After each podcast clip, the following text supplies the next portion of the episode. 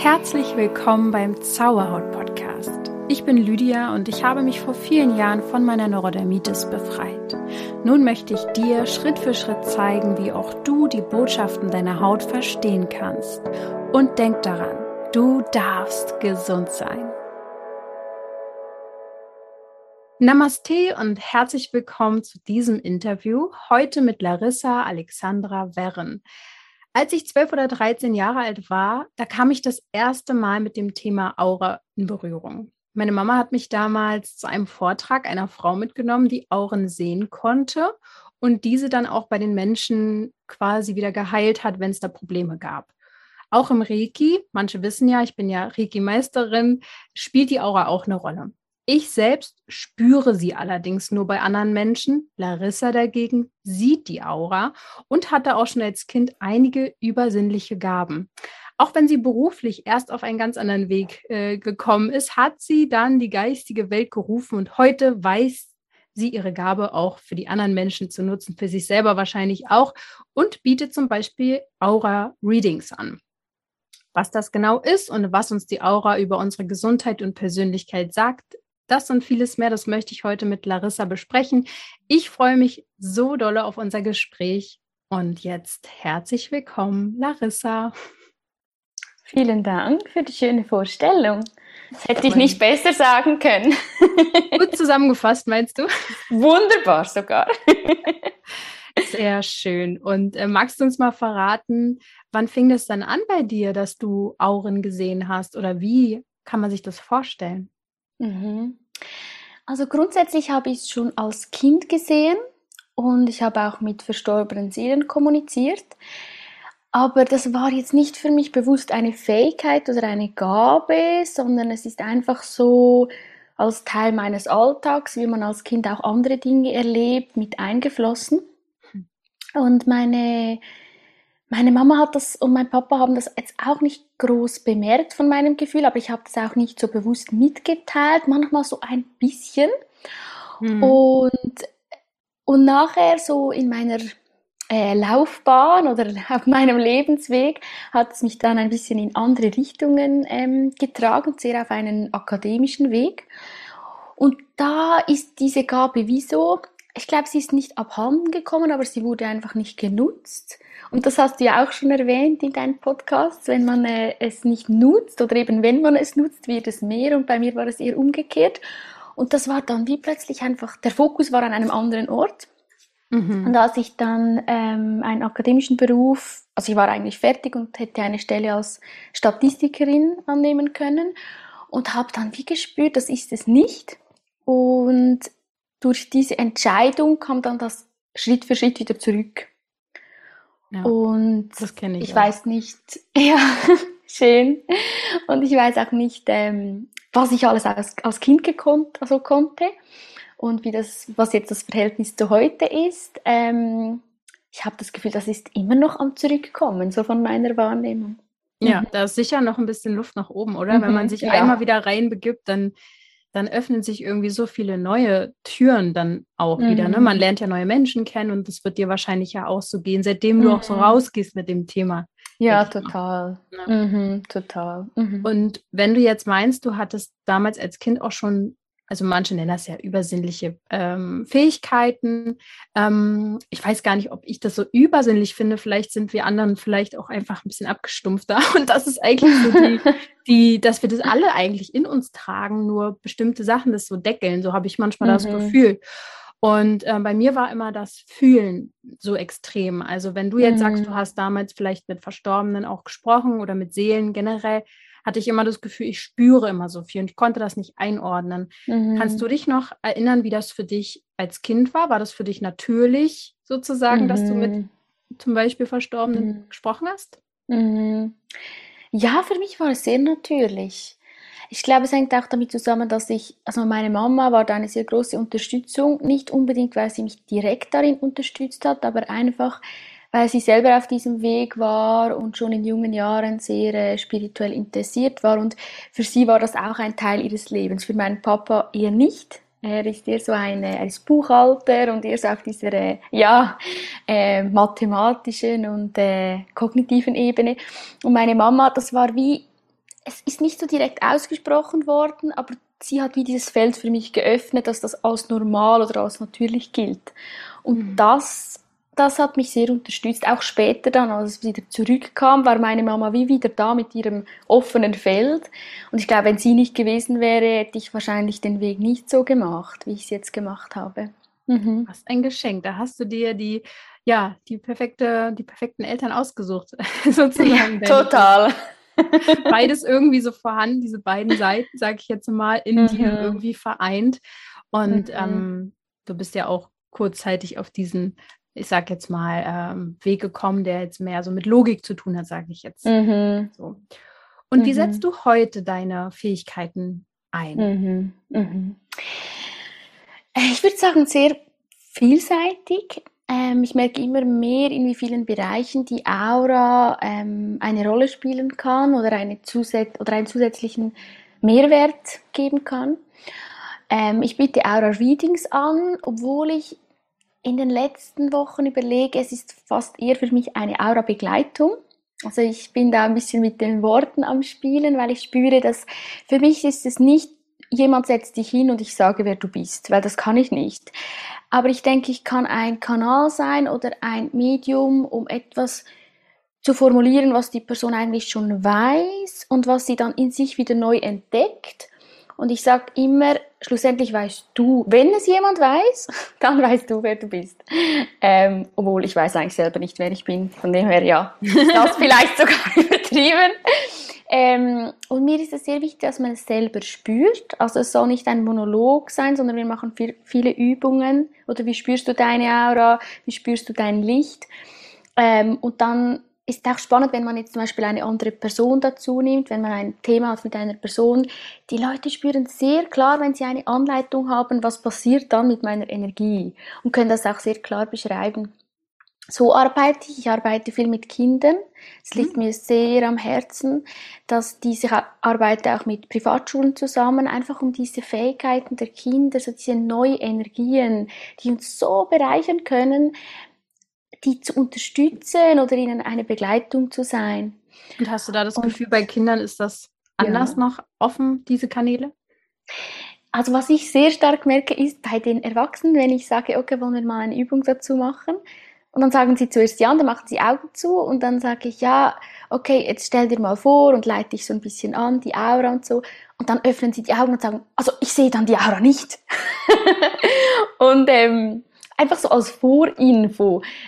Einfach so dieses Vertrauen fehlt ein bisschen. Und bei den Kindern ist das wie so, ah, okay, ja, ich sehe blau und grün und das und das Blau macht das und so es ist so viel leichter. Oder es gibt nicht zuerst dieses, ich kann das übrigens nicht und du sagst dann schon noch, was du siehst und so. Ja, das ja. spüre ich stark. Das ja, das ich stark, ich, ja. Kann ich mir ja. gut vorstellen. Aber wie schön, dass du da auch mit Schulen zusammenarbeitest. Also es ist ja auch nicht selbstverständlich, ähm, ah, da hast mhm. du äh, tolle Kontakte anscheinend, weil mhm. ich finde, das ganze Schulsystem und so darf da immer offener werden, auch so ein bisschen, mhm. was so mhm. Meditation auch allein schon angeht oder mhm. innere Arbeit. Das ist ja letztendlich Total. diese Innenkehr, Innenschau, die uns so abhanden kommt, oder? Mhm, mhm. Ja. ja. da hatte ich viel Glück. Also ich äh, bin ein, also ein guter Freund von mir ist ein Schulleiter einer Privatschule und der ist einfach so mutig, der erzählt da den Eltern, dass er mit mir zusammenarbeitet und so. Und äh, der, ist, ja, der ist einfach so sehr mutig und sehr klar bei sich und das hat mir viel Unterstützung gegeben. Ja, super cool. Ja, total. Also sehr schön.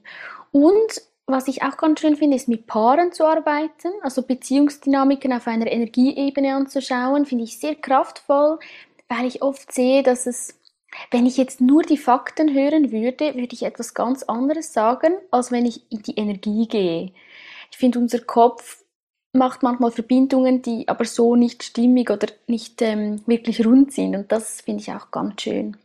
Ja, ja, das kann ich mir gut ja. vorstellen. Also dann sitzen die mhm. beide quasi da und du arbeitest genau mhm. energetisch. Und, ja, genau. Und viel ist auch über das eigene Spüren wieder. Also sie spüren die auch. Ich gebe mir ist sehr, die Selbstverantwortung sehr, sehr wichtig. Die Selbstverantwortung. Wenn Leute zu mir kommen und sagen, kannst du mich heilen, kannst du mich retten, dann spüre ich immer so, dass das kann ich nicht. Und sogar wenn ich es könnte, ist nicht meine Aufgabe. Und sie spüren sehr viel dann selber und ich sage dann aber schon, an der Energie sehe ich auch, was stelle ich jetzt für Fragen oder in welche Richtung geht's. Und das hilft mir natürlich sehr stark, weil es entspannt mich. Weil ich sehe ja, wo, ja, was passiert. Das ist für mich viel einfacher so als für andere. Also ich glaube ehrlich gesagt auch, dass wir im Zeitalter mittlerweile angekommen sind, wo Selbstverantwortung das Einzige ist, was uns überhaupt noch in die Heilung, mhm. also die Welt in die Heilung bringt. Das, mhm. ist das, mhm. das ist der nächste große Schritt, den, den viele Menschen gehen dürfen. Und dann wird es mhm. irgendwann äh, ja, in eine neue Richtung vielleicht gehen. Also ich glaube, da sagst du mhm. was ganz, ganz Wahres. Ich, ich kann es komplett bestätigen. So geht es mir auch mhm. bei meiner Arbeit. Wir sind Wegweiser eventuell, ja, oder Impulsgeber aber die ähm, Menschen dürfen das alles wieder auch lernen zu spüren und da intuitiver vielleicht zu werden. Hast du das Gefühl, mhm. so die Aura-Arbeit ist auch ganz viel Intuition oder wie würdest du, wie, wie kommt es überhaupt, dass du weißt, wie du damit arbeiten kannst? Hattest du mhm. selbst jemanden, der dir geholfen hat? Mhm. Ja, das ist eine lustige Geschichte, weil als die Aura zurückkam zu mir, so, äh, wie alt war ich da? 18, 19, 20, ich weiß gar nicht mehr. Und das war so spannend, weil dann habe ich mir so gedacht, super, jetzt sehe ich alle Farben und Energien und so und es bringt mir genau nichts. Also ich dachte, so kann ich da mit der geistigen Welt noch ein bisschen dealen mit den Fähigkeiten oder so, weil, also das bringt mir ja nichts. Also ich war zuerst ein bisschen, ich bin schon eine, eine Macherin, würde ich sagen, und dann hatte ich eine Fähigkeit, konnte nichts damit machen. Es war sehr unbefriedigend für mich. Und da spielt auch meine Ungeduld mit hinein. Also ich bin eine sehr, sehr ungeduldige Person. Immer alles muss sofort jetzt sein.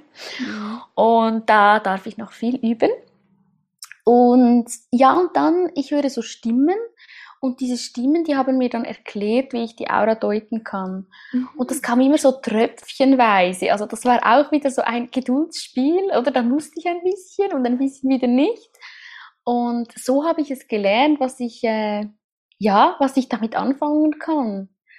Und das waren eigentlich wie so meine, meine Lehrer. Und das ist auch spannend, finde ich, weil ein Teil von mir hat gesagt, oder jetzt nicht mehr, aber hat wie in meinem Kopf gesagt, also du spinnst einfach. Also jetzt siehst du Farben, jetzt hörst du noch Stimmen zu, die dir erklären, was du mit diesen Farben machst. Und da war auch eine große Aufgabe, einfach auf mein Gefühl zu hören und einfach ins Spüren zu kommen und zu spüren, doch, das fühlt sich gut und richtig an und dafür gehe ich. Mhm. Ja, und diese Stimmen, also gerade das sind ja alles so Hellsinne, über die wir empfangen können. Also die Ohren, das mhm. Gehör zum Beispiel. Manche mhm. sehen dann halt, ähm, da hast du ja auch vorhin auch beschrieben, als Kind scheinbar hast du ja auch ähm, Wesen gesehen, sag ich jetzt mhm. mal. Ähm, war das mit dem Hören dann was Neues für dich? War das so, mhm. ähm, oder, oder war es schon immer da oder war es so ein Schock, dass dann auf einmal Stimmen da waren? Es war schon ein bisschen ein Schock, obwohl ich mich dann schon wieder erinnert habe, dass die ja früher auch mit mir gesprochen haben und trotzdem war es ein Schock. Es ist so wie, ich erkläre es so wie, als ob mich jemand anruft, aber ich kann nicht entscheiden, ob ich den Anruf entgegennehme. ja. Und das ist wirklich so eine andere Stimme. Also deine Gedanken haben ja wie eine Art auch eine Stimme oder eine, du weißt ja zum Beispiel, wenn deine Mama anruft, dass das nicht dein Papa ist. Und das ist ein bisschen dasselbe, oder? Es ist wie ja. nicht dieselbe Stimme wie die Gedanken. Und es hat mich schon geschockt. Also es war so, hä? Also schon ein bisschen Überforderung, aber auch so diese Neugierde. Was mache ich jetzt damit? Endlich kann ich was damit machen. So ein bisschen beides.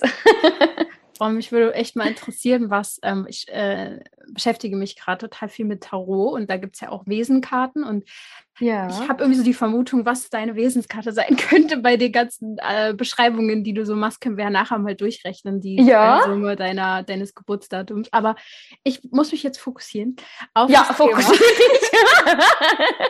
Aber es ist so spannend, weil ich kann mich in vielen Dingen ja auch sehr, sehr wiedererkennen. Ähm, mhm. Und diese Stimmen, das würde mich nämlich auch nochmal interessieren, bevor wir zur Aura und dem ganzen Thema kommen. Kam das mhm. dann einfach im Alltag oder hast du mhm. meditiert mhm. und sie empfangen? Mhm. Wie war das? Es ist ein bisschen beides. Also am Anfang habe ich sie sicher nicht empfangen, weil alles mit, der, also bewusst empfangen oder, oder äh, mit Absicht, weil dieses ganze Thema, es war so unbewusst. Also es war nicht so, jetzt werde ich Auraleserin, jetzt, sondern es ist einfach alles so passiert. Und deswegen am Anfang war es nicht so. Ähm, eigentlich ist es immer noch nicht so, dass ich mich hinsetze und sage, jetzt empfange ich etwas. Aber viel, wenn ich meditiere, passiert es dann einfach. Aber es kann auch sein, zum Beispiel, letztes Mal hatte ich eine Situation, da hat mir mitten in der Nacht eine Seele mit mir gesprochen und irgendwie ihre halbe Lebensgeschichte erzählt, mitten in der Nacht. Und ich habe gesagt so, hä? Also ich habe es gar nicht gecheckt, was ich in dieser Geschichte anfangen soll. Dann habe ich einfach zugehört. Und dann drei Tage später schreibt mir eine Frau ein Mail, eine Mail und sagt, ja, sie möchte mit irgendwie ihrem Verstorbenen, ähm, jemand Verstorbenem sprechen, ob ich das könnte. Und dann war wie klar, ah, das ist diese Person. Die hat mir aber alles drei Tage vorher erzählt. Also solche Dinge gibt es schon auch, aber es ist für mich nicht in dem Sinne belastbar, weil es nicht jede Nacht passiert. Es hat so eine Mäßigkeit. Sie lassen dir Zeit. Nach ja, genau, genau. Wer weiß, wie das irgendwann geht, ne? Ja, wer weiß. ich glaube, wir können das auch ein bisschen entscheiden. Also ich habe ja. äh, irgendwann früher, als ich ähm, jünger war, habe ich nämlich auch das Gefühl gehabt, dass ich vor allem nachts und im Halbschlaf, Halbtraum auch öfter, mhm. sage ich jetzt mal, Wesenheiten gesehen habe oder Gestalten oder Schatten. Mhm. Und ich habe dann irgendwann sehr klar gesagt, ich möchte das nicht. Also ich möchte nicht mhm. sehen, ich behalte jetzt erstmal mein Gefühl. Und es hat mhm. sehr, sehr gut auch geklappt in dem Moment. Und ähm, mhm. aber so langsam kommt es wieder, aber in so einem Tempo, womit ich umgehen kann. Mhm. Ähm, was würdest du denn Menschen empfehlen, die jetzt so das Gefühl haben, sie haben vielleicht auch solche Fähigkeiten oder sie merken, huch, da ist vor allem nachts, finde ich, ist immer so, ein, so, eine, so eine Zeit, wo sowas vielleicht auch mehr rauskommt, um nicht in die mhm. Angst zu kommen. Was würdest du da raten? Mhm, mhm. Hm. Es ist spannend, weil ich hatte nie wirklich Angst. Es war irgendwie ein Schock, aber die Angst, das hatte ich nicht so. Aber wenn Leute mir das sagen, sie haben Angst, dann sage ich eigentlich das, was du gemacht hast. Also ich sage wirklich, ich finde es wichtig, dass man das nur empfängt, wenn es für einen in dieser, genau in diesem Moment stimmig ist und wenn nicht, dann nicht. Und andere haben dann Angst, ja, da kommt es nie mehr zurück und so und das, das spüre ich anders wie du auch erzählst, also ich finde, du bist jetzt das beste Beispiel, oder? Das, das kommt dann in seinem eigenen Rhythmus wieder zurück und ich finde auch, da gibt es nichts zum Erzwingen oder etwas, was man muss, ähm, sondern einfach spüren, möchte ich das? Und vielleicht auch sagen, ja, irgendwie in der Nacht stimmt es für mich nicht, ähm, sprech doch mal mit mir im, am Tag oder bei Tageslicht oder, oder gar nicht im Moment, ich brauche noch ein bisschen Zeit. Und ich finde, da haben wir auch immer den freien Willen, wir, haben, wir sind mit einem freien Willen geboren und wir, haben Einlad wir bekommen Einladungen und Chancen. Und trotzdem ist für mich nichts in dem Sinne vorbestimmt, wenn man das so, so definieren würde, dass man nichts bestimmen oder beitragen kann. Und deswegen finde ich das super, wenn, wie du, oder, dass man einfach sagt, was stimmig ist. Ja. Ja, ich äh, glaube, den freien Willen vergessen immer viele. Sie fühlen sich dann quasi den ganzen Dingen ausgesetzt oder so. Und ich habe lustigerweise, es ist sehr spannend, dass das Gespräch gerade in die Richtung geht, ähm, weil ich eigentlich ganz andere Fragen hier gerade rechts zu stehen habe. Aber ich lasse es jetzt einfach mal äh, fließen. Ich habe erst letztens mit einer ich sage jetzt mal Bekannten, weil so nah steht sie mir nicht, sie ist so im Freundeskreis, ein Gespräch geführt über eben Stimmen, die sie hört. Und sie mhm. war ganz verzweifelt und äh, wusste nicht, also sie hat es auch kaum noch jemandem gesagt und es so, hm, ne, nicht, dass ich jetzt mhm. verrückt werde und so.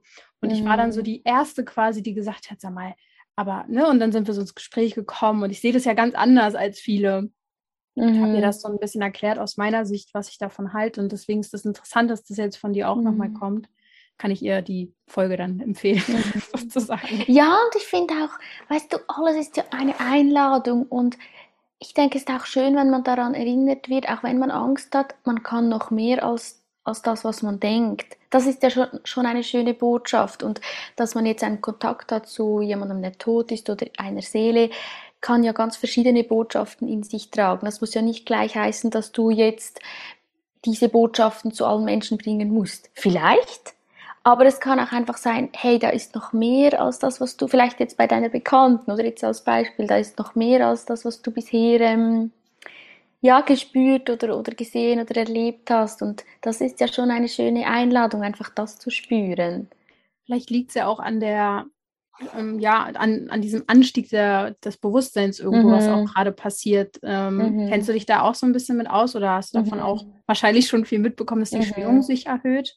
Mhm. Ja, also das sehe ich auch. Also was ich viel sehe, die Auras sind im Moment so, wenn die Leute zu mir kommen, weinen fast alle. Also tendenziell weinen schon eher viele Leute jetzt bei mir, weil man einfach so in diese Tiefen kommt, aber im Moment noch viel mehr. Und die Auras, die die laden noch ein bisschen stärker ein als sonst oder viel stärker sogar so ins Potenzial zu kommen. Und das ist so diese Schwingungserhöhung, dass die wie noch mit unterstützt wird, die allgemein im Kollektiv passiert. Und was ich auch sehe, sind die Kinder, also die haben krasse Schwingungen, wo ich so denke, so schön. Also klar ist teilweise vielleicht ungewohnt für die Eltern oder die Eltern kommen an ihre Grenzen, aber so schön, was die jetzt beitragen zu unserem Kollektivfeld, bin ich mega dankbar. Und ich sehe das aber auch bei, ähm, eben bei den Erwachsenen, dass einfach so, es gibt so einen extra Push. Also jetzt kann man richtig in seine Kraft kommen durch diese Erhöhung. Und ja. ich finde es so ein Geschenk, auch wenn es sich vielleicht auf einer menschlichen, körperlichen, kognitiven Ebene teilweise sehr anstrengend anfühlt oder schmerzhaft oder viele Emotionen kommen, aber eine mega Chance. Ich finde es sehr schön. Ja, mhm. ja sehe ich genauso. Mhm. Das heißt, du hast es eben schon angedeutet, ähm, mit dem Aura sehen, dass du das dann quasi auch wahrnimmst. Ähm, siehst du jetzt zum Beispiel auch meine Aura oder konzentrierst du dich vorher darauf und musst mhm. quasi dich fokussieren und dann mhm. passiert mhm. das? Mhm. Jein, also ich sehe deine Aura nicht, aber das hat ein bisschen einen anderen Grund. Also ich finde, ich habe mir einfach so ziemlich damit auseinandergesetzt, wie ich damit umgehen möchte, weil ich empfinde viele Dinge, die mit übersinnlich oder wie man das nennen will, mit irgendwelchen Fähigkeiten zusammenhängen, auch aus Grenzüberschreitungen. Also ich empfinde auch in meinem Alltag oder zum Beispiel du datest jemanden und dann möchte ich den ein bisschen abchecken, ob der wirklich gut zu mir passt. Also ist auch ein totaler Ego-Trip, oder? Und da merke ich, da möchte ich einfach achtsam sein und im Alltag sehe ich sehr wenig aber ich kann wie nicht verhindern, dass ich etwas sehe. Also wenn etwas zu mir kommen muss, ich bin auch schon zu fremden Menschen gegangen, aber das war dann wie im Kontext stimmig, weil ich habe das aus einem Grund gesehen. Aber es ist nicht so, dass ich sage, okay, ich gehe mal in die Migro, bei uns heißt das ja Migro, Supermarkt, und schau mal, wer welche Aura hat. Also ja. Genau, aber ich muss mich jetzt nicht in dem Sinne einstimmen, wenn jemand zu mir kommt, weil da ist ja schon diese Absicht, die, die Person will ja das. Ja. Kommt sie rein und dann ist sie einfach schon da. Ja, verstehe. Genau. Mhm. Mm, dann ist es ja schon auch ein bisschen wie Channeln irgendwo. Ne? Also dann ist ja. es ja, du öffnest den Kanal oder nicht, aber ich glaube, das können manche auch gar nicht, wenn sie damit mhm. überfordert sind am Anfang und du hast mhm. da wahrscheinlich schon diesen Schritt geschafft, dass du das irgendwo lenken kannst. Magst du mal erklären, was die Aura überhaupt ist? mhm. Ja, sicher. Also für mich ist die Aura deine persönliche Energie. Es ist ein Licht in dir drin und um dich herum. Und ich würde jetzt mal die Hypothese in den Raum werfen, dass man dort eigentlich alles sehen kann, aber ich sehe jetzt nicht alles. Ähm, aber ich denke, dass man dort alles sehen kann, weil es ist eine Energie. Und ich finde einfach, die Aura ist ein Riesentool. Also über die Energie zu arbeiten, finde ich ein Riesentool für viele Menschen. Und das ist eigentlich der Grund, wieso ich das in die Welt tragen möchte. Und alles, was passiert, hat dann wie eine eine Wirkung auf deine Aura, zum Beispiel wenn du Emotionen hast oder wenn du etwas anderes denkst, verändert sich deine Aura. Es gibt dann auch so verschiedene Schichten, wo sich verschiedene Sachen zeigen deine Mission oder was du auf die Welt bringen willst oder in die Welt tragen willst, ist eher im Innersten und das, was momentan ist, also die Emotionen oder die Gedanken, was die auf deine Energie für einen Einfluss haben, ist eher weiter außen. Mhm. Und so kann man dann wie auf verschiedenen Ebenen arbeiten, also je nachdem, ob eine Person mit einem Thema kommt, was sie jetzt beschäftigt, ähm, oder mit eben einem Beziehungsthema, aber die Person, wo wollte zum Beispiel nicht mitkommen, dann kann ich trotzdem in der Aura schauen, was hat das mit dir zu tun oder was ist deine Aufgabe darin, weil wenn sie von dieser Person spricht, sehe ich, wie reagiert die Aura. Aha. Genau. Dann sind das eigentlich stetige Veränderungen in der Aura und du siehst eine Momentaufnahme, sage ich jetzt mal. Das ist dann nicht mhm. alles so, dass es für immer so ist oder in die nächsten Zeiten mhm. oder wie auch immer. Mhm. Ja, also die innerste Schicht, die ist schon sehr konstant. Also die verändert sich aber sehr langsam. Die kann sogar über mehrere Leben ähnlich, sehr, sehr ähnlich sein. Das ist eher so deine Mission. Was willst du in die Welt tragen? Und das ändert sich sehr langsam. Aber Aber dort ist auch wieder, oder? Es steht da nicht, aha, Lydia muss Schreinerin werden. Oder das ist ja nicht in dem. Hättest du Lust? So, ich, ich, kann mir so viel vorstellen. Also wer weiß, was in ein paar Jahren ist, ja, dann will ich sowas ganz Handwerkliches vielleicht machen. Wer weiß. Gechannelte Tische machst du dann. Genau. genau. Nein, einfach sind Energien, oder? Und die kann man in verschiedenen Formen dann in die Welt tragen. Das finde ich auch sehr wichtig, weil ich merke schon, dass teilweise die Leute sich schon wünschen, dass ich ihnen wie die Lösung gebe. Und ich glaube, ich gebe in einer Form die Lösung, aber eher den Lösungsweg, den sie dann selber gehen. Ein Vorschlag für einen Lösungsweg, würde ich sagen, gebe ich. ja, ich kann das gut, äh, mir gut vorstellen. Kannst du sagen, wie groß eine Aura ist? Du hast jetzt gesagt, mhm. sie besteht irgendwo aus dem Inneren und ein bisschen weiter ja. außen. Wie groß mhm. ist sie denn? Mhm. Hm, also sie ist sehr verschieden. Ähm, es kann sein, dass die Aura nur knapp über deinen Körper geht. Das äh, heißt aber meistens, dass du nicht so in deiner Kraft bist. Es gibt Leute, die halten Vorträge und die Aura ist im ganzen Raum. Also ähm, zum Beispiel meine Schwester macht Aufstellungsarbeit und wenn sie Aufstellungen macht, dann ist die Aura im ganzen Raum. Also es ist krass, in diesem Moment ist einfach so eine Öffnung da. Das heißt, es kann sehr verschieden sein, aber es hat schon, also wenn ich sehe, dass die Aura eher klein ist, kann man schon eher darauf schließen, dass es gerade nicht eine Phase ist, wo du dich sehr äh, gestärkt fühlst. Hm. Okay, das heißt, wenn man sich dann in sich zurückzieht, oder kannst du dir das erklären, warum die Aura dann kleiner ist, Anführungsstrichen? Mhm, mhm. Also es gibt ganz verschiedene Gründe, aber ein Grund ist zum Beispiel, wenn du immer über dich hinausgehst, das ist einfach ein Beispiel, dann gibst du eigentlich immer aus deinem Glas, also dein eigenes Glas ist nicht voll und du gibst aus deinem Glas und dann hast du immer weniger Energie am Schluss. Und die Lösung ist dann, also was ich dann sage, ist, dass du dein Glas füllst und das, was überläuft, das fließt dann zu den Menschen. Und so nährst du dich wieder. Das heißt eigentlich, dass du zu wenig Wert auf deine eigene Energie und dein Wesen legst. Das wäre ein Beispiel. Ja. Mhm. Oder zum Beispiel auch, wenn du jetzt äh, Sachen konsumierst, die dir nicht gut tun, dann ähm, kann das die Jahre auch kleiner machen, weil, es, weil du wie Energie verlierst. Also es gibt da ganz, ganz viele Ursachen. Mhm. Ähm, mir kommt da gerade die Frage, vielleicht hast du darauf auch eine Antwort oder hast du schon mal ähm, bei Menschen erlebt, die Hautprobleme haben. Ich habe ja hier mhm. vor allem, ich weiß ja, wer mir hier zuhört. Und das sind oft Menschen, die viel geben und geben mhm. und machen und viel, also ja, dann braucht es erstmal Zeit, mhm. um wieder was für sich zu tun. Hast du da ja. mhm. das schon mal erlebt, dass Hautprobleme mhm. und Aura sehen da irgendwie speziell was mhm. zu sehen ist? Mhm. Ja, das habe ich schon mehrmals erlebt. Ähm, es sind so ein bisschen zwei Themen, die mir auffallen. Eins ist wirklich das Beispiel, was ich gerade gebracht habe, was auch du gesagt hast. Und das Thema ist dann wie eigentlich, dass du, du schaust ja wie nicht zu deinen Grenzen oder was ist wirklich ähm, was ist wirklich für dich stimmig und was nicht. Und das ist eigentlich so typisch rosa. Also die Farbe rosa ist dann deine Aufgabe. Rosa bedeutet, ich gebe bedingungslos, aber gehe nie über mich hinaus. Ist so wie eine Mutter Erde Energie. Die Mutter Erde gibt uns diese Erde, diesen Planeten bedingungslos, aber sie gibt uns jetzt nicht noch fünf weitere, weil wir den kaputt machen. Oder ist ein bisschen dasselbe. Und ich sage diesen Leuten immer ganz viel rosa vorstellen, weil dann gibst du der Energie schon ein Go. Oder du darfst jetzt wirken rosa und dann verändert sich auch dein Verhalten über die Energie. Weil manchmal weiß man nicht, ah, wie fange ich jetzt damit an, für, wirklich zu mir zu schauen und so. Und ich gebe dann schon noch Tipps, was machst du gerne, was tut dir gut und so. Und trotzdem so mit diesem Rosa ist dann auch auf Energieebene klar.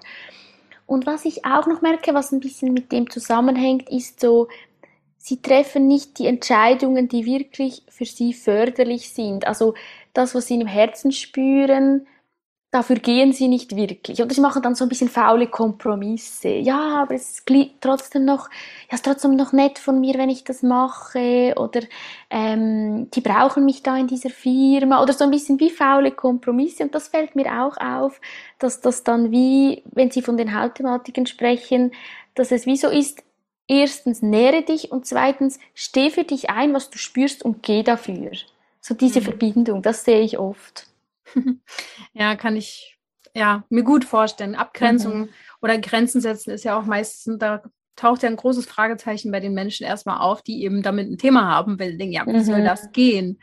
Mhm. Und ähm, was ich ganz spannend fände, auch mal von dir zu erfahren, ist bei dem Thema Aura, hatte ich früher als Kind manchmal das Gefühl oder auch beim Reiki, ich müsste mich schützen oder so. Das ist ja alles ganz mhm. gefährlich. Meine Aura, ich muss sie zumachen oder keine Ahnung. Das gab mhm. manchmal so ganz, ihr hört schon raus, ich halte nicht so viel davon. Ähm, komische Tipps. Und ja. ähm, ich habe dann irgendwann in mir selber gespürt, dass da die Intention Angst eigentlich nur dahinter ist und das mir nichts bringt und ich eher mhm. es irgendwie anders sehen möchte, als ich muss mich abgrenzen von der bösen, bösen Welt. Wie siehst du das mhm. Thema Abgrenzung? Ja, also ich bin ein bisschen ähnlich unterwegs wie du, würde ich sagen. Also Abgrenzung, das sage ich nie, habe ich glaube ich noch nie jemandem gesagt, weil ja, das ist eine Lösung. Das ist eine Lösung, aber es gibt auch noch andere. Und was ich viel habe, ist, dass Leute sehr viel spüren und sagen, ich muss mich davon abgrenzen oder dass ich das alles spüre mhm. zum Beispiel. Und da sage ich immer, ja, Abgrenzung ist eine Möglichkeit, aber ich gebe immer so den Tipp, wenn du so viel spürst oder so viel aufnimmst, dann bist du nicht ganz bei dir. Oder du kannst etwas spüren von jemand anderem, aber du kannst trotzdem bei dir bleiben. Aber dann bist du bei dir verankert. Und der Unterschied ist, wenn du dich abgrenzt, dann schränkst du auch dein Potenzial automatisch ein, weil du schränkst deine Aura ein. Und wenn du dich aber darauf einlässt, zu üben, ganz bei dir zu sein, dich zu spüren, bei dir zu Hause sein, das ist auch eine Übungssache. Du kannst trotzdem andere Sachen spüren, aber immer noch wahrnehmen, das bin aber ich und das bin nicht ich. Und das hat den Vorteil, dass du das ganze Potenzial noch hast, deine Fähigkeiten, dass du viel wahrnehmen kannst zum Beispiel. Und trotzdem überfordert es dich nicht oder fühlt es dich nicht auf, auf eine Art ähm, destruktiv an oder hindert dich nicht. Und das ist so ein bisschen mein Tipp und dann gebe ich auch üben wir auch immer so, wenn du jetzt eine Person hast, ähm, bei der du das Gefühl hast, sie äh, zum Beispiel du spürst sie so stark oder du übernimmst ihre Themen oder was auch immer, dass wir das wie üben. Okay, was passiert, wenn du sie dir vorstellst? Dann geht dein Licht zu ihr. Das ist meistens so. Wenn man die Tendenz hat, sich abgrenzen zu wollen, geht das Licht schnell von dir weg zu anderen Leuten. Und dann sage ich, okay, stell dir vor, das Licht kommt wieder zu dir zurück und du bleibst bei dir, aber trotzdem offen. Und das muss man ein bisschen üben. Das geht nicht von heute auf morgen, aber es ist eine sehr, sehr, sehr starke Übung, sehr kraftvoll. Und die Übung äh, kann man dann quasi auch schon für sich zu Hause machen? Oder meinst du Voll. dann richtig in die Situation gehen und dann üben? Beides. Also ich sage immer, Trockenübung ist nicht schlecht, wenn man es vorher schon mal gemacht hat. Einfach mit vorstellen oder zu Hause, weil manchmal bei mir persönlich ist so, wenn ich ein, mit einer Person in Kontakt bin, die eine für mich dominante Art hat, ist es manchmal schwierig, wenn ich sage, okay, ich übe sie jetzt einfach in der Situation. Aber wenn ich mein System vorher schon daran gewöhne oder herantasten lasse, dann ist mein System wie ein bisschen darauf programmiert oder kennt das schon ein bisschen und dann ist es für mich leichter, wenn ich das schon zehnmal zu Hause gemacht habe, dann in der Situation. Plus, ich gebe immer noch den Tipp, wenn du schon im Gespräch bist und du merkst, es passiert, dann geh auf die Toilette und mach es dort. Also stärk dein Feld wieder auf der Toilette. Das mache ich viel. Wenn ich wie jemandem begegne und merke, jetzt, jetzt falle ich wie aus meiner Kraft, geh auf die Toilette und mach diese Übung, komm wieder zurück in dein Feld und geh dann neu wieder ähm, in diese Situation. Mhm. Also ähm, selbst für mich äh, ist das auch immer wieder noch eine Übung, ähm, mhm. obwohl ich schon gefühlt in den letzten Jahren so viel mehr zu mir gekommen bin. Also mhm. so viel mehr. Ich war ja vor ein paar Jahren, ich glaube, ich stand fünf Meter von mir entfernt, ja, also wirklich. Mhm. Und trotzdem, jetzt zum Beispiel, wir hatten jetzt ja Ostern, äh, also gestern war ein bisschen Familienfeier äh, bei mir, habe ich wieder gemerkt, wie schnell ich in dieses alte Muster doch reinkomme, mhm. vor allem bei der mhm. Familie, da ist man ja schnell dann wieder so mhm. zurück, zu versuchen, es allen recht zu machen, zum Beispiel, oder auf mhm. alle aufmerksam zu antworten, dann quatschen alle das, oh, durcheinander, keine Ahnung, also so. Und dann habe ich wirklich gemerkt, mhm. also das muss ich noch üben, da bei mir zu mhm. bleiben. Ähm, hast du so eine Situation auch noch? Mhm. Ah, ich? Ja, ja, viel, ja, ja, ja. Ich merke auch ähm, einfach, dass immer wieder so gewisse Leute zum Beispiel, die haben eine einschüchternde, irgendwie einschüchternde Art für mich. Und da kann ich irgendwie wie nicht ganz mich selbst sein. Oder zum Beispiel eine Situation fällt mir gerade, ist zwar schon ein bisschen länger her, aber da war ich sehr enttäuscht von mir in diesem Moment. Und zwar, mein Freund spielt Fußball und äh, die sind zwar alles so Sozialarbeiter, diese Fußballer, das sind coole Typen, ist überhaupt nichts gegen diese Leute. Und dann hat mich einer gefragt, was ich arbeite. Und ich bin wirklich so erstarrt, weil ich gemerkt habe, ich will jetzt einen guten Eindruck machen und ich für mich ist das eigentlich total easy zu sagen, dass ich die Aura lese. Ich habe das so lange nicht mehr erlebt, dass ich so gefreezed bin und einfach keine Antwort geben konnte.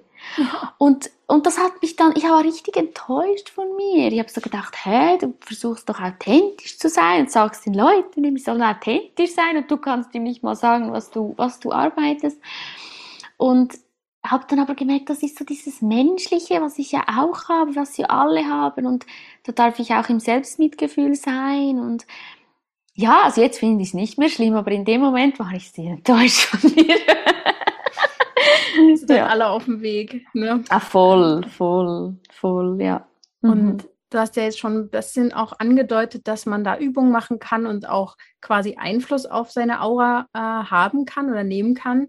Ähm, mhm. Habe ich das richtig verstanden, dass man, wenn man die Aura jetzt durch Gefühle zum Beispiel oder durch Farben, das würde mich ja auch noch mal interessieren, zum Beispiel durch die Farbe rosa, wenn ich daran denke oder das ausspreche, Einfluss nehmen kann auf meine Aura in dem Moment. Habe ich das mhm. richtig verstanden? Ja, das kannst du, ja, das kannst du. Es ist einfach unterschiedlich stark bei gewissen Leuten oder gewisse Leute haben einen sehr klaren oder direkten Zugang zu dieser Energie und bei manchen ist es eine ja, ein, ein bisschen ein längerer Prozess, das wirklich äh, zu üben.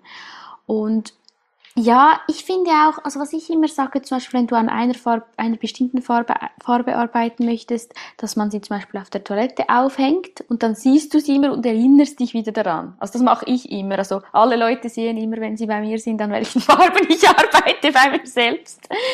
Und ähm, ja, das zum Beispiel. Also das hat auch eine Wirkung, aber auch die Kleider, die du trägst. Einfach, finde, das kann man so überall im Leben einfließen lassen. Und ich finde es da auch wichtig, dass man wie nicht den Anspruch hat, dass jetzt sofort sich alles verändern muss. Das ist auch bei mir nicht so, oder?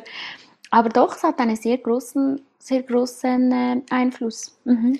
Mm, wenn wir vielleicht über Farben jetzt auch nochmal sprechen, ich meine, wir müssen jetzt nicht jede Farbe durchgehen, aber so ein paar Beispiele, was jetzt mhm. zum Beispiel Rosa hast du ja schon erwähnt, für eine mhm. Bedeutung hat. Und ähm, also gibt es da einen Unterschied, wenn meine Aura jetzt rosa ist? Ist es was anderes als wenn ich möchte, dass sie rosa wird? Hast du das verstanden? Äh, ja. Ja, aber meist ist da auch ein Zusammenhang, dass du wahrscheinlich spürst, dass du in diese Richtung gehst. Also zum Beispiel jetzt eben das Rosa so wie ein bisschen eingeschlossen ist, diese Herzfarbe. Also sagen wir bei einer, mach ein Beispiel, eine Mama hat irgendwie drei Kinder und ihr Mann arbeitet und sie erfüllt alle Bedürfnisse der Familie und ihre Mission oder ihre eigene, ihr eigener Plan oder ihre eigene Bestimmung ist ein bisschen auf der Strecke geblieben im Moment. Und ihr Rosa wäre eigentlich dran, aber sie lebt es nicht richtig oder ist ein bisschen eingeschlossen oder es halten sie noch Dinge zurück. Und Vielleicht spürt sie dann aber wie so einen Wunsch zu diesem Rosa. Also viele Leute sagen dann auch, ah, das ist meine Lieblingsfarbe oder in der letzten Zeit trage ich diese Farbe die ganze Zeit und so. Also ich glaube, da gibt schon auch ein, nicht immer so, aber da gibt schon auch einen Zusammenhang. Mhm. Und ähm, zum Beispiel auch dieses, was ich jetzt noch spannend finde, auch mit diesem Beispiel, was du gesagt hast beim Familienfest. Ich finde, das hätte ja auch ein bisschen etwas damit zu tun, oder du hast ja gesagt, ähm, eben dass du es irgendwie recht machst und so. Und das wäre dann hellblau. Also hellblau wäre so, ich zeige ganz, wer ich bin. Das wäre zum Beispiel hellblau jetzt. Und dann sage ich den Leuten das einfach am Familienfest vorstellen. Kannst du dann am nächsten Familienfest probieren? Ja, mache ich auf jeden Fall. und ähm, Genau, und ich glaube schon, dass da wirklich, wenn man so diese Sehnsucht spürt zu einer Farbe, dass es sehr oft auch ein, ein Zusammenhang mit dem System. Oder ich hatte letztes Mal eine Frau, die war ganz stark im Grün, aber eigentlich so ein bisschen in einer toxischen Version von Grün. Und dann habe ich ihr das erzählt und hat sie gelacht und hat sie gesagt, sie, sie leitet eine Firma und die haben einen Instagram-Account und die sagt immer, ihr könnt alle Farben nehmen außer Grün. Und jetzt weiß sie, jetzt weiß sie endlich wieso. also da gibt es schon Zusammenhänge, ja. Also es mhm. gibt auch Nuancen. Also grün ist nicht gleich grün, sondern es gibt hell, dunkel, giftgrün, keine Ahnung, äh, verschiedene Grüntöne. Ja. Mhm. ja, also hellgrün und dunkelgrün hat eine völlig andere Bedeutung. Aber die zum Beispiel hellgrün in sich, dann gibt es auch so eine, wie eine durchlässige Form von ähm, hellgrün oder eine Dichte. Also wenn etwas tendenziell sehr, also wenn etwas sehr dicht ist, ist es tendenziell etwas, was eher too much ist. Weil je, je, je, durchlässiger du bist, das durchlässig hat für mich zwar ein, auf einer Seite auch ein bisschen eine negative Konnotation, aber eigentlich durchlässig heißt, du bleibst dynamisch oder du bist nicht so verhärtet. Zum Beispiel Leute mit Burnout, wenn Leute zu mir kommen, die haben fast alle knallrot und voll dicht. Also da hat nichts mehr Platz.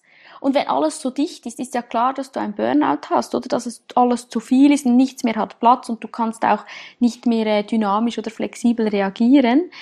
Und deswegen gibt es schon Nuancen auch ich sage dem in der Konsistenz. ah ja, also auch so ein bisschen Pastellfarben ist was anderes als so, eine, so ein Knall, knalliges ja. Rot oder so. Okay. Genau, genau, ja. Mhm. Und ähm, die Chakren haben ja auch Farben. Nimmst du die mhm. auch wahr und zählen die dann so mit rein auch mhm. in deiner Arbeit? Ja, ja, voll. Also die Farben der Chakren, das sind eigentlich die gleichen Farben wie in der Aura. Plus es gibt aber noch noch für jedes Chakra nochmal eine Farbe in der Aura. Und das hat dann wie verschiedene Bedeutungen, was aber eigentlich aus dem gleichen Chakra entspringt. Und ich sage dieser Farblinie ein bisschen die neuen Farben, aber nicht im Sinn von neu ist besser, sondern einfach, es ist wie eine Qualität pro Chakra, die wir jetzt unbedingt brauchen, um so dieses Neue, was jetzt im Gange ist, zu kreieren. Und ich finde so, wir in der Gesellschaft haben auch so, ah, das Alte ist das und das Neue ist das. Oh, jetzt habe ich etwas vom Alten, ah, da bin ich, da bin ich auf dem falschen Weg oder so. Und das meine ich wirklich gar nicht so, sondern das Zusammenspiel zwischen diesen traditionellen Farben und diesen neuen Farben, das gibt wie diese neue Welt. Hm, cool. Mhm. Kann man ähm, die Bedeutung von Farben bei dir vielleicht irgendwie auf der Webseite nachlesen, zufälligerweise? Mhm. Oder hast du dazu mal irgendwo was, ein Interview mhm. gegeben? Ja, da haben mich schon viele gefragt. ich, ähm, bis jetzt hatte ich immer nicht das Gefühl, dass ich es wirklich so formulieren kann, dass es für mich einen allgemeingültigen Wert hat, weil es ist so individuell. Und dann habe ich mir überlegt, ist das jetzt einfach ein Ego-Trip, Larissa, weil du die Infos nicht rausgeben willst? Aber ich spüre so, dass es, ja, ich hinterfrage mich da auch immer tausendmal, aber ich spüre so, dass es wie, entweder ist es noch nicht an der Zeit oder es kommt gar nicht, weil ich wie noch nicht so das Gefühl habe, ich kann es so aufs Blatt bringen, dass es wirklich eine allgemein weil ich finde, da schwingt auch eine Verantwortung für mich mit dass, ich, mit, dass ich wirklich das so rausbringen kann, dass es keine, also ich kann natürlich nicht verhindern, dass es jemand fehlinterpretiert, aber ich glaube, mein Gefühl muss schon stimmen, dass es für eine allgemeingültige ähm, Version so wie ready ist. Vielleicht möchtest du auch nicht, dass Menschen das so nehmen wie so eine Tablette, sage ich jetzt mal. Ach, das ist die Farbe, ja, die ziehe ich heute ja. an. Und dann ist das ja. Thema erledigt oder so. Ja, das könnte auch sein. Das beruhigt mein System, wenn du das sagst. Ich weiß. ich glaube, deswegen habe ich es auch gemacht. Ja. Nein, aber auch, weil ich wirklich glaube, dass, dass, dass man, das kenne ich nämlich auch. Ähm, ich, ich habe schon immer ein Gefühl, auch zu fragen, wenn ich, ich zig Fragen, ja, was bedeutet das, was bedeutet das? Ja. Ich habe oft ein Gefühl dazu und ich kann auch mal sagen, ja, kann in die Richtung gehen oder so. Ja. Aber die Gefahr, sage ich jetzt mal, die dahinter steckt, ist natürlich, dass die Menschen das dann einfach so nehmen mhm. und versuchen irgendwie, das mache ich jetzt draus und gar mhm. nicht mehr frei sind für, was sehe ich eigentlich darin oder wie möchte ich das mhm. eigentlich gern. Ja, genau. Mhm. Hast du mich gerettet? Nein. Ach, ich kann das auch gut verstehen. Ich meine, aber irgendwie ja, ja. ist es halt spannend. Also ich bin auch selber, als du jetzt hellblau und rosa gesagt hast, dachte ich so, ja, das sind zwei Farben. Ich habe auch das Gefühl, die stehen mir sogar ganz gut. Und mhm. bei manchen mhm. Farben denke ich so, nee, also das kann ich mhm. gar nicht mehr anziehen, so wie früher vielleicht. Ich habe früher mhm. sehr, sehr viel Knallrot auch getragen zum Beispiel. Mhm. Denke ich so, also weiß ich nicht brauche ich nicht gerade. Mhm. mhm, das ist spannend. Ist das so ein Gefühl mhm. dann auch? Mhm. Ähm, kann denn jeder die Aura sehen, theoretisch? Hm. Theoretisch ja. Aber ich denke, es gibt schon so Tendenzen. Es gibt einfach Leute, da ist das nicht unbedingt ein Bedürfnis oder die Sehnsucht ist nicht da. Und ich denke, der Kanal wäre irgendwie, ja, da könnte man drauf zugreifen, aber da ist einfach kein Bedürfnis und dann braucht es das ja auch nicht. Und ich finde, es gibt noch etwas Zweites, was mir sehr wichtig ist, und zwar in unserer Gesellschaft wird immer sehen, ich habe etwas gesehen oder ich habe etwas gehört, ist höher gewichtet, als ich fühle etwas. Ah, du fühlst es einfach, es ist einfach ein Gefühl oder es wird so abgewertet. Und gewisse Leute, da spüre ich auch, dass sie die Sehnsucht haben, etwas zu sehen, weil sie ihrem Gefühl nicht den gleichen Wert zuschreiben. Mhm. Und das finde ich sehr schade. Also ich denke, dort ist es nicht unbedingt das Ziel, dass sie das jetzt auch sehen, obwohl sie die Sehnsucht spüren, sondern das sind oft dann Leute, die ein extremes Gefühl haben, ein sehr starkes, auch Leute, die in meinen Seminaren sind oder in meinen Workshops, wo ich sage, hey, das ist ja nicht der Anspruch, dass du das siehst, oder du kannst es spüren, du kannst es fühlen und einfach dem wirklich den wahren Wert zuschreiben. Und das finde ich einen sehr wichtigen Punkt. Also kommen wir wieder ins Spüren. Ich habe ja. ähm, gestern erst in einem Buch gelesen, ähm, da wurde so ein bisschen äh, beschrieben, dass viele Menschen nur noch mit ihren vier Sinnen quasi leben. Also, mhm. dass das Spüren und Tasten so wenig Beachtung bekommt. Also sei es jetzt äh, mhm. Körperlichkeiten, aber auch ähm, ich fühle das so und so und dann nehmen sie es aber nicht ernst oder mhm. es wird nicht so ernst genommen, wenn man sagt, ich fühle mich jetzt unwohl dabei oder der Mensch gibt mir nicht so ein gutes Gefühl, lass was anders machen. Nee, nee, das machen wir jetzt so. Also dass vom mhm. Gefühl nicht so viel ausgeht mhm. und ähm, dass das so ein, eins der so ein wichtiger Sinn ist, der jetzt immer wieder mehr gefördert werden muss. Also hilfst du da der Welt ja auch schon wieder ein Stück weit. Wenn du mhm. sagst, du musst das nicht jetzt alles sehen, das mhm. Fühlen ist genauso wertvoll. Und spannenderweise, ich mache, wenn ich zwei oder drei Tagesworkshops oder Seminare gebe, mache ich immer so eine Übung, wo man so die Aura einfach spürt mit den Händen und wie so einander das schenkt. Und so viele Leute sagen dann im Abschlusskreis, das war die schönste Übung. Das passt ein bisschen zu dem, was du gesagt hast, oder? Dass das nicht mehr so kultiviert ja. wird. Und ich finde das auch mega, mega schön. Also man macht das dann quasi bei dem anderen, dass man die Aura spürt oder bei Genau, ah. genau. Und ich sage dann auch, es ist eher so gegen Ende und sage dann auch, wenn du eine Farbe spürst oder siehst, was die Person jetzt gebrauchen kann, dann gibst du das ins Feld und so. Und äh, meistens sagen sie, das war die schönste Übung. Einfach das Spüren und wir üben auch Aura sehen und viele, viele Leute können dann, wenn du im Kollektiv bist oder wenn du irgendwie 15 Leute bist, wir sind meistens in der Jurte und dann sehen wir, da ist eine ganz andere Energie und die meisten können dann etwas sehen. Also fast nie, weiß nicht, ob es überhaupt mal jemand gegeben hat, der nichts gesehen hat, aber das ist nicht mein Anspruch, oder? Der, das ist nicht das Ziel, dass du nach Hause gehst und die Aura sehen kannst. Wenn du, wenn du das kannst, super. Aber wenn du das neu spürst oder fühlst oder was auch immer, es geht eher so um das Entdecken der Aura. Und das finde ich einfach so schön, dass wir wie alle, alle Sinne und alle Fähigkeiten wieder wertschätzen. Und später eigentlich auch das innere Bild sozusagen eine Rolle? Also, dass man die Aura sehen kann, wenn man sich jemanden vorstellt oder wirklich mhm. Augen auf und ich sehe die Aura mhm. um denjenigen rum? Mhm, mhm. Viele Leute sehen es, wenn sie die Augen schließen. Also, das gibt sehr viel, ja. Und dann sagen sie, ja, dann stimmt das sicher nicht, wenn ich es nicht in außen sehe. Oder? Und das ist auch wieder so eine Prägung von uns, oder? Wenn ich nicht wenn ich die Augen schließe und sehe, dann zählt es nicht. also, weißt du, so. Und das ja. decken wir dann auf in den Workshops. Und es gibt dann auch so eine, ja, ich finde auch eine Bestätigung irgendwie, dass das andere auch haben, diese Themen. Und mhm. ähm, ich sage dann auch immer, wenn du mit geschlossenen Augen so siehst, dann ist das deine Wahrnehmung. Ist doch egal, ob du die Augen offen hast oder nicht.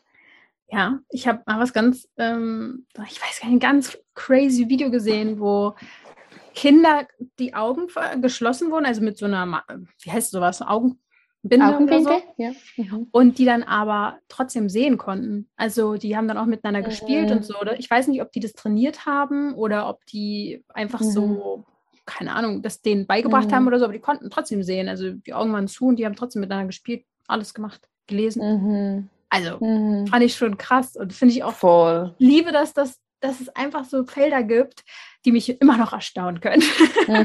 so schön, so ja. schön. Also Genau. Also ich würde nämlich auch behaupten, wenn ich meine Augen schließe, vor allem in, in, Meditation oder auch beim Reiki oder so, dann sehe ich da definitiv Farben und ich nehme das mhm. auch einfach dann so hin, ohne das zu deuten. Ich freue mich dann einfach, ach, gelb, grün, ach, cool und schön. Und mhm. ähm, das, äh, ja, dass wir wieder mehr so diese Neugier entdecken, das finde ich ganz wichtig, anstatt mhm. das immer zu mhm. analysieren. Mhm, mhm. Ja, und das ist vielleicht auch noch ein Punkt, fällt mir jetzt gerade ein, wieso ich nicht unbedingt so eine Liste rausgeben möchte, weil jeder hat ja eine eigene Wahrnehmung und vielleicht spürst du dann etwas anderes beim Rosa, als ich dort aufgeschrieben habe, weil es noch mit etwas anderem zusammenhängt etc. Und ich möchte auch wie nicht, dass meine Wahrnehmung als eine allgemeingültige Wahrheit gilt. Ja. Das ist auch etwas, ich finde, das blockiert manchmal die eigene Wahrnehmung und das eigene Fühlen. Ah, das steht hier nicht, ja, dann stimmt's nicht, dann muss es das Thema sein, oder? Ja. Hat auch ein bisschen damit zu, zu tun, das spüre ich gerade jetzt, wo du mir das so, ja, ja das erzählt hast. Ja, siehst du. Ich kann es verstehen. ähm, ist auch äh, gut, dass du das so machst, weil wenn du da jetzt gegen dein Gefühl gehen würdest, wäre ja schon wieder irgendwie äh, intuitiv nicht ganz so die richtige Richtung für Voll. dich. Voll. Und auch nicht authentisch. Richtig. Mhm. Aber ich, wenn ich dazugehören wollen würde, vielleicht. vielleicht kommt ja der Zeitpunkt irgendwann, Wer dass weiß. es passt, aber jetzt ist es so. Wer weiß. Auch völlig ja, genau. und ähm, möchtest du vielleicht zum Abschluss noch, was ist dir vielleicht wichtig zu dem Thema? Vielleicht habe ich dich ja irgendwas nicht gefragt, was du sagst, ja, aber mhm. zum Aura-Thema gehört noch das und das würde ich gerne noch mhm. irgendwie erwähnen, das ist mir wichtig zu sagen. Mhm. Ich glaube, du hast mich alles Wichtige gefragt, aber wenn ich jetzt noch was sagen könnte, dann würde ich sagen, einfach mal loslegen, einfach mal damit beginnen zu spielen und es einfach nicht so ernst zu nehmen, ob das jetzt stimmt, was du spürst oder nicht. Es geht ja nicht darum, ob es stimmt, sondern wenn jetzt äh, jemand dir gerade zuhört und merkt, ah, da habe ich eine Resonanz, einfach mal, einfach mal probieren. So wie wir als Kinder einfach mal etwas probiert haben und nicht zuerst, du musst nicht zuerst drei Bücher lesen und sieben Sitzungen haben, bis du einfach mal was probieren kannst. Ja. Und ich fände es schön, wenn mehr Leute einfach mit der Aura ein bisschen wirken und spielen würden. Ich glaube, es ist eine große Bereicherung für uns alle. Ja, und sobald man sich mit einem Thema näher beschäftigt und sich dafür interessiert, kommt es einem ja auch immer näher. Und dann mhm. Kommt es ins Feld und dann auf einmal irgendwie macht es Klick. Also vielleicht haben mhm. wir das mhm. mit dieser Folge ja geschafft, dass das jemand mhm. jetzt so ja, erfreut hat, dass er sich jetzt mehr damit mhm. beschäftigt. Das, das wäre so schön. Ja. Mhm. Wo findet schön. man dich denn? Vielleicht kann man da jetzt ja vielleicht zu dir gucken und dann mal vor, vorbeischauen sozusagen bei dir. Mhm. Ja, also auf meiner Webseite www.deineaurasehen.ch, also mit Bindestrichen. Ähm, und genau, man kann auch Aura-Sessions online machen, ist kein Problem. Also Auras sind auch über Zooms, Zoom-Meetings da. und ja, da kann man mich jederzeit anschreiben oder auch etwas fragen. Und ja, da freue ich mich. da habe ich jetzt noch eine Frage. Wenn man ein ja. Foto sieht von jemandem, kann man da mhm. auch eine Aura sehen? Und ist das dann festgehalten von damals, dem Moment auf dem mhm. Foto? Mhm. Eigentlich ja, aber ich habe damit nicht so viel Erfahrung. Also ich habe schon manchmal einfach eher für mich oder habe ich so Experimente gemacht oder mit Freunden oder so. Ja, ja doch. Ähm, aber ich habe damit nicht so viel jetzt gemacht oder so viel Erfahrung. Ich arbeite eher so mit dem, was du jetzt mitbringst. Mhm. Ähm, aber ich habe so persönlich das ein bisschen ausprobiert und ja, das, das ist dann die Aura von dann. Mhm. Ja, spannend. Mhm. Immer wieder was Neues zu lernen gibt es. Wunderbar. Mhm. Dann möchte ich mich an dieser Stelle sehr, sehr doll bei dir bedanken. Es war super spannend. Und mhm. ähm, wer Interesse hat, kannst du dir finden und da sein, ja, sein Interessengebiet ein bisschen vergrößern, weil die Aura ähm, ist unser Energiefeld und ich denke, eine große Möglichkeit, sich selbst näher zu kommen. Mhm, mhm. Vielen und, Dank, dass ich dabei sein durfte. Es war für mich eine sehr ja, eine sehr schöne Stunde und ich habe mich sehr wohl und authentisch gefühlt. Wunderbar. Ich danke dir sehr und ähm, vielleicht sieht man sich ja irgendwann mal oder man hört sich nochmal, würde mich mhm. sehr, sehr mhm. freuen. Mhm. Mhm. Na dann, ähm, tschüss und du da draußen, denke mal daran, du darfst gesund sein. Tschüss. Ciao.